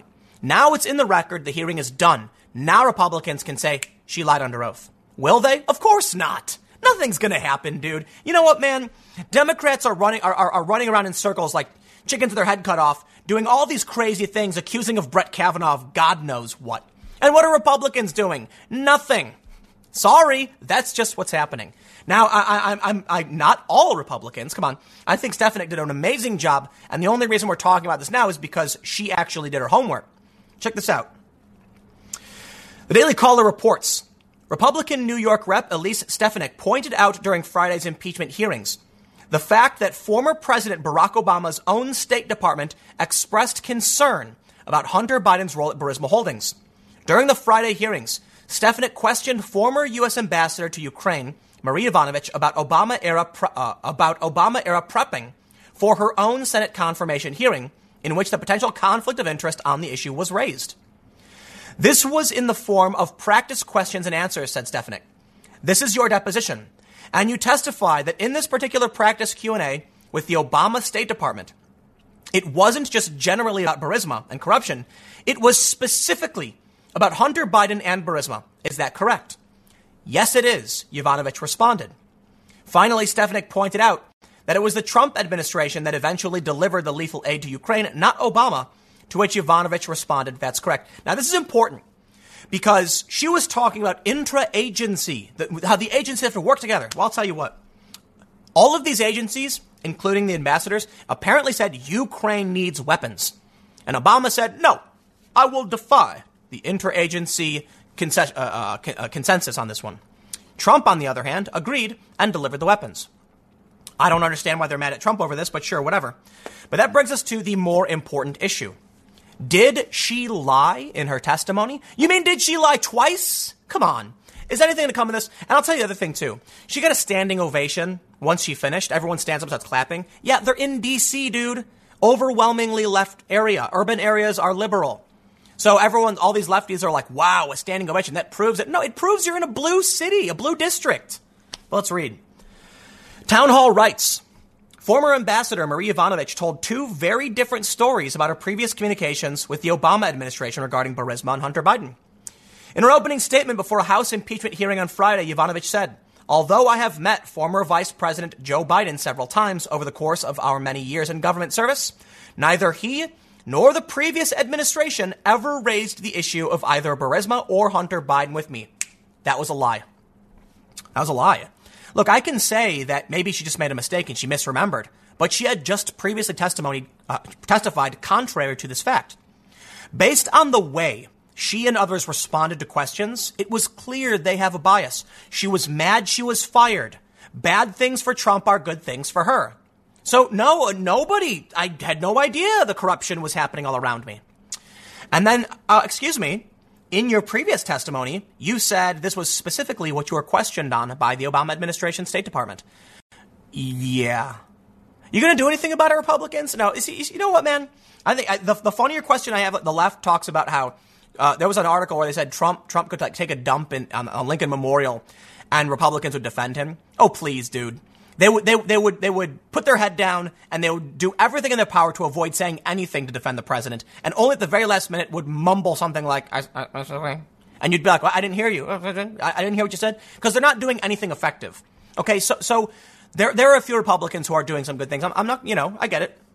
But, but, come on, for the most part, they could be doing a lot more. Apparently, Lindsey Graham is going to subpoena Adam Schiff or something. I don't know how that'll work because it's the Senate. But let, let's read on. They say later on, Rep. Stefanik finally made it made it past uh, Chairman Adam Schiff. Stefanik asked Yovanovitch about her previous deposition testimony, where she de- detailed exactly how the Obama State Department had prepared her to handle the issue of Burisma and Hunter Biden during her Senate confirmation hearings. Perhaps she was told by Schiff's people, don't worry, the only people asking questions will be Nunes and Castor. Perhaps she thought, in the public, I better be careful about how I say this. And when she was in private, she thought she could say, here's exactly what happened. Now that she's publicly testifying, uh oh, gotta change that story, huh? Do something about this. I am sick and tired of it. You know, nothing's gonna happen. The first time we, we, we, we read that part already. So was Yovanovitch lying during her opening statement or during her answer to Rep. Stefanik?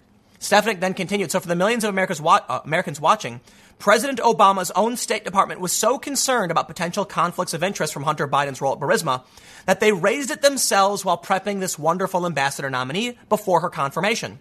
Stefanik pointed out that House Democrats continue to cry foul when Republicans bring up Hunter Biden and Burisma, even though the Obama State Department had the exact same concerns. And now let's bring it down. The Obama State Department had the concerns, asked Stefanik, but I wonder why there was no investigation launched. Perhaps it's because it's the vice president's son of your own administration. But when Trump gets in with the same concerns, he says, you got to look into this, and the Democrats are saying, aha, now we can impeach you. Seriously? They say, why did the former ambassador deny this in her opening statement? So this was pointed out by a lot of people. But I guess the bigger problem I see is, is one that Republicans probably need to deal with. See, the Democrats will, ma- will, will, will run full speed with 30 year old accusations, no witness testimony, no evidence, nothing. And we will get hearings over this. Are you nuts? The Kavanaugh hearings was a huge waste of time. And what are the Republicans doing? They control the Senate. The Republicans controlled the House, and they couldn't even pass Trump's budgets. And then the Democrats take over and they go, oh no, now it's the Democrats' fault. Oh, please, dude. The Republicans are ineffective. They're not getting the job done. So I think it's funny when people are like, you're going to vote Republican, Tim? Why would I? Like, the Democrats are nuts. The Republicans can't get the job done. More, look, for the most part, I disagree with, with a lot of the more ideological positions Republicans have outside. And I'll, and I'll tell you this. One of the big issues that people see is because I agree on free speech and issues of liberty with Republicans, and that's most of what we're talking about, that's the only reason to vote a, certain, direction. No, no, no, no. Look, look, man, I'm a pretty moderate centrist individual. I like Tulsi for a lot of reasons, and that's that's about it. And I got to admit, you know, eh, policy wise, there are a lot of things Tulsi, you know, has proposed that I really, really do not agree with. But she she she gets me over that bump just a little bit, and and so I I do like her. Um, for a lot of reasons, notably that she's willing to cross the aisle and have these conversations, and I think it's really, really, really, really important, you know. But you know what? They're going to smear her anyway, so whatever. In the end, the point is, regardless of me always going on to rants about which presidential candidate I'm going to support, why can't Republicans do anything, do anything about this? I, I, I don't ask me. I think it's up to the Republicans. So, you know, if you're somebody who's Republican, you voted that way, perhaps you should be asking the question Are they going to look into now, the, the now two instances where she gave false testimony? No, nothing ever happens unless it's impeaching President Trump because Obama can Obama can do a lot of things. I'm, I'm going to wrap it up. You get the point. Stick around. Next segment is coming up in a few minutes, and I will see you all shortly. I did a short segment talking about the South Park episode on trans athletes a couple days ago, but it was mostly a recap of the episode. There is now left wing outrage. Here's the interesting thing. First of all, the episode, the South Park episode, yes, it's a joke. It, it, it's not a, a literal reflection of what of what the South Park creators actually think politically. They're exaggerating for reasons of humor. That's how jokes work. So we see a couple things from this story. So I want to read this for you. One, that the left doesn't understand what a joke is. And I think we all know this. It's why they can't meme. And I, I, I, let me put it this way. It's not that the left can't meme. It's that people who like jokes are no longer aligning with this. Like Dave Chappelle, for instance, saying, nah, none of that. Yeah, the people who are funny and like jokes are being pushed out. And so naturally, you end up with a left that can't tell the difference between a joke and real life political debate. The other thing it shows us uh, is that, well, they're lying. Okay? I'm going to read through the story and I want to make some points and I want to show you how these activists are lying. I'm not going to tell you why they're lying. Maybe they're just wrong. Okay? I'll give them the benefit of the doubt. They're just really wrong, but I believe it is intentional misframing to win a political argument. If you haven't seen the South Park episode on trans athletes, I recommend it. Basically, a trans woman competes in the strong woman competition, and it's a it's an analog to Macho Man Randy Savage with big veiny muscles going, oh yeah, on like a beard. Check it out. But let's break down this piece, and I'm going to push back with some facts. They say, in the latest episode of the still running cartoon South Park, ooh, somebody is salty. The show picked up Fox News talking points about trans athletes and ran as far as they could with them, which apparently isn't very far at all. Actually, I thought the episode was very, very funny. The episode brought up the importance of nuance in the debate and gender based differences in strength. You can certainly support the rights of trans people while recognizing gender based differences in strength. And I'm sorry, for the sake of argument, we'll call it sex based differences because I know people are gonna, will get angry. The seventh episode of the definitely not asked for 23rd season of the show, titled Board Girls, featured a trans woman, in quotes because it's revealed that he's a man pretending to be a trans woman, right, who looks and sounds like the late professional wrestler Macho Man Randy Savage. Definitely not asked for 23rd season. Well, people are asking for South Park, but I will tell you this. My, the reason I didn't ask for any more new South Park is because they've lost their bite. I think the past couple of seasons have been weak. There are so many political issues that the left needs to stand up for, but they refuse because, in my opinion, they are spineless, whiny, and weak. And that, look, I'll say it, man. Of all the people I never expected to bend the knee, it would have been South Park.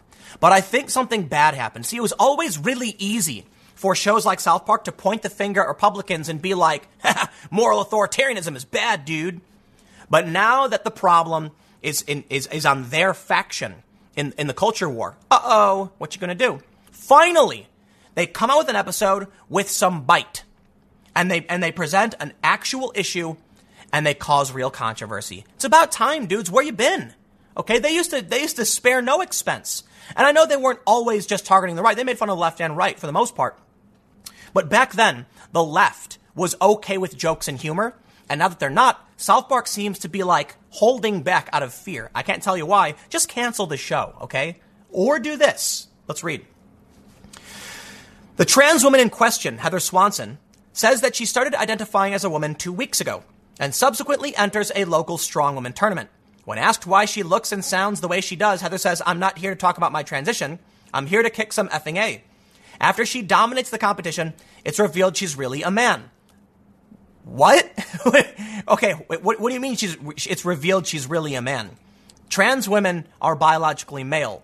Are you saying gender identity wise? Here's the problem. If you're saying man is a gender identity, I think it was clear the whole time with the beard and the jock strap and the bulging muscles and, the, and, and uh, it, it was never hidden that it was a man. If you're talking about gender identity, if you came in wearing a dress or whatever, I guess you can make that point. If you're referring to biology, what do you mean? Trans women are biologically male. That's not an insult. That's just a fact. And they want to transition. That's the point. That's why tra- that's why transition exists. You are male and you take hormones to live more to present as female. You transition from male. How is it revealed I don't I, see. This is, the, this is what gets confusing when they use language this way. The ex-boyfriend of another weightlifter who pretended to be a woman in order to make his ex-girlfriend look bad. Okay, there's just so much wrong here. First of all, most trans athletes have to adhere to very strict hormone testing before they are allowed to compete in accordance with their gender. Wrong. Not true. They then bring up the Olympics. In the Olympics, you must demonstrate testosterone below 10 nmol per liter for at least a year before the first competition. That's just the Olympics. Now that's true. The Olympics do have a restriction. It is not true, however, that most trans athletes must adhere to hormone testing. The law, the Equality Act, and civil rights law in New York, California, Jersey, Philly, and otherwise do not create a distinction for testosterone. The law simply states you cannot discriminate based on identity. Let me show you something. In this instance, Girls are filing a federal discrimination complaint after transgender track wins. The two trans women who have won and shattered records in women's track have not taken any hormones blockers or done anything in any way to biologically transition. They are simply biological males who said they are now women and are competing in women's track and winning. And that means they are eligible for college scholarships. The lawsuit is based on the fact that the women who were running and uh, got like eighth and ninth place or whatever were knocked out of the potential, uh, uh, the ability to be seen by scouts in the next level. Basically, because these biological males who have taken no hormones or anything One, they have displaced biological females. They're arguing that is gender discrimination. I'm willing to bet they lose that case. I'm willing to bet they win because the laws being enacted do not have any provisions based on testosterone. Period. It simply says you can. This is what I find so funny about the Equality Act and like the Equal Rights Amendment. It'll just get rid of women's sports. You will just then have two tiers of men's sports. You'll have the A team and the B team. So, uh, but let, us let, let's, let's get let's get back to the uh, story. They say the idea that trans women are just men in disguise up to no good. Se- secondly, this this is just a repetition of the world's oldest trans trope. The idea that trans women are just men in disguise up to no good. So even if it wasn't actively harmful, it would still be the laziest possible depiction of transgender people, or it's specifically a joke about the people exploiting the system and not all trans people. But it is actively harmful. Guess what? They're going to go there. Yeah, listen to this. Reinforcing the idea, even unintentionally, that trans women are fraudulent deceivers leads to violence. Leads to violence. Like when men flirt or sleep with trans women, find out that they're really men, and assault or murder them for tricking them. That's right. They are now claiming that South Park's joke about individuals who would exploit a system to, to belittle other people is actively harmful. Let me make something very clear for you.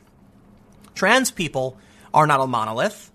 And even in the episode, they make it clear that even among the trans activists, people understand the nuance. But there are people in media, they want to use that outrage, okay? Now I get it. To an extent, there's a reciprocal nature of me doing an article saying, oh, I am outraged. But I'm trying to reject this. I'm trying to say, no, South Park is making jokes that are actually attempting to bring the discussion into play so we can help expand civil rights and protect those who are marginalized. This kind of manipulation here makes it, it, it's it's it's designed to generate clicks, traffic, make money, and in no way will actually serve to expand civil rights for those who need it. And that's what we should be doing. And that requires a real conversation. If we want to protect marginalized groups and those who are facing discrimination, we cannot just bl- make a blanket statement of anybody can compete against anybody. Because women have a right to compete against other women. It, it's, it's their right to have their own sporting events. Let's read on. I'm not going to read the next part because they, are trying to conflate South Park with, you know, uh, violence. It might seem like just a joke from a show known to push boundaries, but it's hardly funny when black trans women and other trans women of color are killed every year because of this exact line of thinking, allowed their murderers to view them as less than human. This affects more than just trans people. Murderers are murderers. Honestly, I have to ask do Trey Parker and Matt Stone, the men behind South Park, really think that trans women athletes are actually men looking to get revenge on their exes? What? Okay. No, it's a comedy show.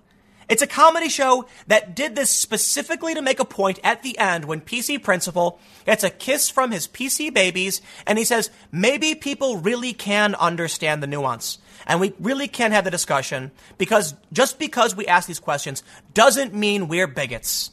That was the point of the episode. You know, I learned something today. I learned that many people on the left either don't understand the concept of a joke and actually think those are the real opinions of South Park. And I also learned that many of these people simply want to be outraged to get clicks. I'm kidding. That's, that's, how, that's how South Park usually ends their episodes. But come on. Do they really think trans women are men who want to have an easier life? Do they really think that women have easier lives than men? When did they ever say any of that? It's a joke. Just like Dave Chappelle did a joke. They are not real. They are meant to make you laugh at absurdities and help to normalize certain things. It's complicated. Not all jokes are perfect. There are a lot of things we used to find funny we don't do anymore. That's just that's just how life goes. For the time being, though, this kind of moral authoritarianism and outrage. Now they're now they're ragging on Family Guy. Nah, I'll leave it there. I know I know I did talk about this before, but I wanted to I wanted to actually take you know uh, look at one of their articles. But I'll leave it there. Stick around. I got one more segment coming up for you in a few minutes, and I will see you all shortly. Dating a Democrat is impossible. I'm sorry. It's impossible. Okay, okay, I'll stop now. It's a bit hyperbolic, but I gotta tell you what. This WAMU story, dating a Democrat, how 2020's presidential election has altered romance in DC, makes me not want to go anywhere near them. It's, it's really weird. You know what? I've been on OKCupid, and I'm looking at, I swear, I swear, most of these women I see, they're communists. And I, I know, I know you might be saying, Tim, you're being absurd. They're not communists. No, dude. No, I mean, I go to their profiles and the first thing I do is check the question where they say, communism in principle, good or bad? And overwhelmingly they say it's good. No! Communism in practice and in principle is nightmarish and wrong. Not, there is nothing good about the idea of communism. Listen, communism is, so, so let me, let me put it this way. On the left and the right, laissez-faire capitalism is as far right as you go. That's bad. But capitalism itself expands upon the entirety of the spectrum from left to right. The furthest left you can go is communism. That's bad. You can have social democracy with capitalist systems. You can have balance. You can have mix. Those are all good things. So if you said social policy versus cap, you know, capitalist systems, those are both okay things. You just got to figure out how to do that regulation right. Make sure people aren't, you know, selling poison to people. But laissez-faire, in my opinion, no, no, no. You're gonna get you're gonna get power monopolies. You're gonna you're gonna get defective products, and you, we can argue all day and night. And caps, it's, you're never gonna get me. Call me wrong in the comments. That's fine. Communists call me wrong too. Okay, but I think the extreme ends of the spectrum, absolute capitalism, absolute socialism. No, no, no, no, no, no, no. Full stop. Bad. But let's read this. Here's what I want to do. I want to read you uh, uh, some of these quotes first, and then go back to the start of the story. Here's an aside from Hannah. I haven't read this yet. A guy I was dating for over a year pretty much broke up with me to go work for the Beto O'Rourke campaign. I can't decide if it's funny or sad that I was dumped for a candidate consistently polling in the low single digits. Honey, you dodged a bullet. I gotta tell you what, man. If I was dating somebody and they announced that they were going to dump me because they wanted to go campaign for the Beto O'Rourke campaign, I would say, thank you. Thank you for doing this. You have spared me weeks or months or even years of torment. Thank you for letting me know that's what you wanted to do. But here's what, what it really comes down to. People saying like, if you support Joe, Joe Biden, oh my God, that's an immediate swipe left. Uh, be, be, look, they, they, they're not just now saying they won't date you unless you hate the president. They're saying you must support their specific candidate. They have lost their minds. Now, it's not all Democrats. Most Democrats are like regular people who don't pay attention. But these people, man, they're nuts. Check this out. Here's a quote. Let me, let me just read you the story. Sam Rick says dating in D.C. was a little bit easier during the 2016 primary. There were basically two camps you belonged to as a liberal in, in the vastly blue city Team Bernie or Team Hillary. But this campaign is different. A whopping 18 candidates are currently con- uh, contending for the nomination. With so many choices, Rick says, it's surprising to me how dogmatic I am about my candidate and in seeking out partners that agree with me in this primary. Rick, 29, is firmly in Massachusetts Senator uh, in Warren's camp. She supported Hillary during the 2016 campaign and says she was more than uh, willing to date a supporter of Bernie Sanders back then. She concedes she'll occasionally go out with a Sanders supporter, but she says there's a reason the odds are slim. Nine times out of ten, it turns into a very big argument. I've been on dates where by the end of the night, it's completely ruined. I know there's no, I know where it's going to go. Best to just avoid it. If Warren and Sanders supporters can't even get together, what are you doing? I'll tell you something, man. I have, I have hung out with and have been on dates with women who are moderates, who are, uh, um, you know, moderate slightly to the left, Gabbard supporters, and even, dare I say it, Trump supporters. And there's one thing about sane, regular people, be it a Trump supporter or Gabbard supporter or just somebody who's kind of unaffiliated, they don't care who I'm supporting. And so I'm talking to this Trump supporter chick, and I'm like, it's like a moderate center right individual. And I was just like, yeah, you know, I think for these reasons I like Gabbard. And her response was like, no, I get it. I understand. And that was about it. And like we played video games and it was pretty cool. Look at this. This is a Warren supporter who's like, you like Bernie? I can't even. What? You agree on basically everything. What do you disagree on? How are you arguing with each other?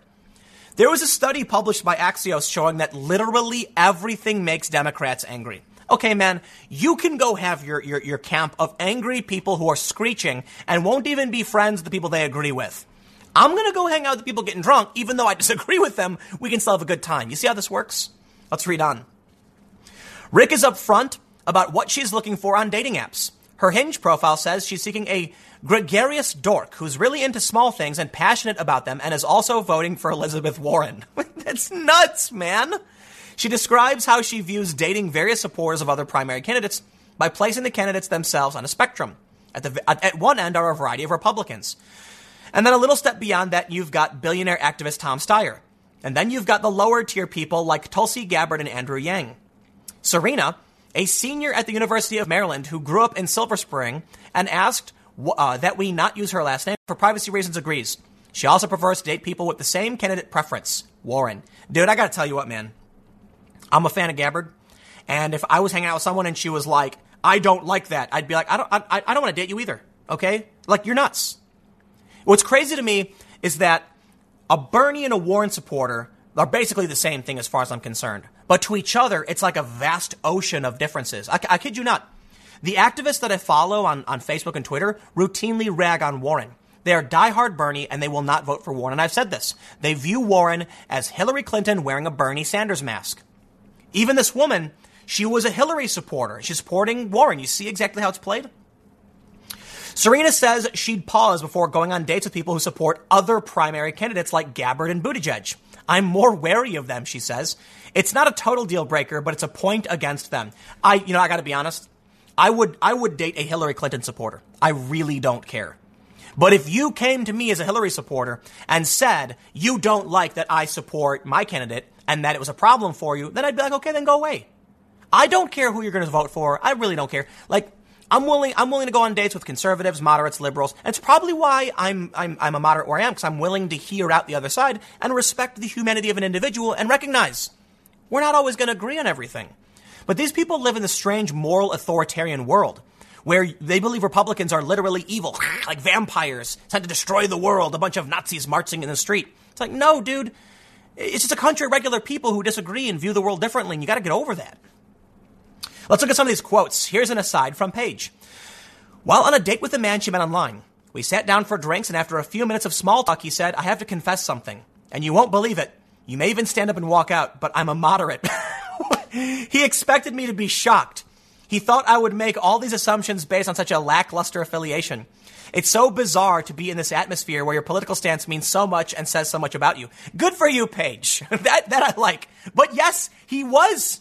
Dude, I gotta admit, man, I meet some people and I'm just like, oh man, I gotta be real careful about what I say because they're gonna flip. The left is nuts. I'm sorry, it's true, okay? Even Bill Maher talks about this. When you've lost Bill Maher, you've lost the plot. Because Bill Maher has always been one of the most unabashed liberals, where he says so offensive, he says so many offensive things. Even he is now saying we got to tone things down. Things are getting out of control. Even he's saying you guys are losing it. Bill Maher's got, got the guy who, who pushed back on the Iraq War got a show canceled because he was challenging the establishment. And now what have you got? He's challenging you, saying you're nuts. Good for him. I think there's a lot of problems with that guy, like in terms of you know he wants a recession. It's it's complicated, but I do respect him for coming out and calling out this, this insanity. Let's see if there's any more asides. Is that it? Here we go. Here's from Nathan. A Tinder date once walked out of a second date at Hawk and Dove after calling me pro cancer because we disagreed on whether medical companies would be incentivized to fund medical research if the government didn't do it for them. I'm pretty anti cancer. Yeah, welcome to. Here's one from Abel. I was getting the meanest twerk at Cloak and Dagger. That booty was making my heart skip. But she turned around and was wearing a Mayor Pete shirt, so now I'm celibate. That's a joke. I can recognize a joke, and that was a funny one. I get your point. Like, I would say something like that too, right? If I, if, if I had this like hot girl, she turned around with a Buttigieg shirt, and I was like, nah, get out of here. I'm kidding, right? I think he's making a joke. But yeah, why would you want to date a Buttigieg supporter, I guess? They got any more of these funny things? I guess not. Here's a quote from, uh, I don't know this, so I'm, I'm going to skip over this one, but Ken Knight Jr., 36, agrees. He's a nanny and personal assistant who moved to the D.C. area after a few months ago from New York. He feels like the stakes are too high in the 2020 election not to pay attention. If I've gone on five dates since being here, three of the guys didn't even watch politics, he says, exasperated. It blew my mind. You live in the city, it should be the only thing you discuss. Knight says he minds less. Uh, he minds less who someone supports, just that they're politically engaged. No, no, no, no, no, no, no. If this dude found out the guy he was dating was a was a was a Trump supporter, he his eyes would start like flames would start coming out of his eyes, and he'd go super ah, explosions all around him, and that would be the end of it. Okay, I would be surprised if he was like, "Oh, you're a Trump supporter." Well, I'm not angry. I'm just glad you're paying attention. No, no, no, no, no, no, no. not how it works. He supports Warren, but after some thought, he says he would date a Sanders supporter with the Bernie bro. It's always a great conversation, he chuckles. With some thought. Let me consider what are the differences between Warren and Sanders? They're like literally right next to each other. There's very little difference there. The, the, the big difference is that Warren says she's not a socialist. I can't imagine. If you think that's a chasm that can't be crossed, what would you think about a Trump supporter? I don't know, man. Y'all are nuts. So I'll, I'll wrap it up there and just say, I gotta admit, it's true. I am wary about dating many of these people, but I got, you know, I'll tell you what, man, I really don't care who you're going to vote for, or what you think. Can we watch like, you know, Marvel Avengers and you know have some popcorn and then I don't know, maybe go walk by the lake or something and you know let the dog off the leash? Can we do normal things? I tell you what, we're going to make some burgers. You're vegan, that's cool. I'll make you a black bean burger. I really don't care if you're vegan. Really don't care if you're if you're a carnitarian, you only eat beef. Can we get a, can we get along, hang out, have good conversations? Then we're all right.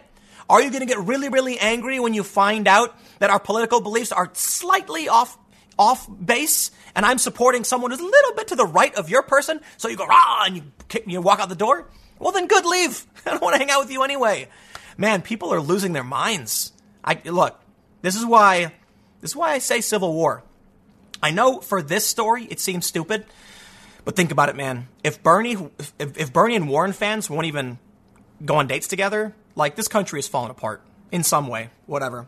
I'll see you guys tomorrow at 10 a.m. on this channel. Thanks for hanging out.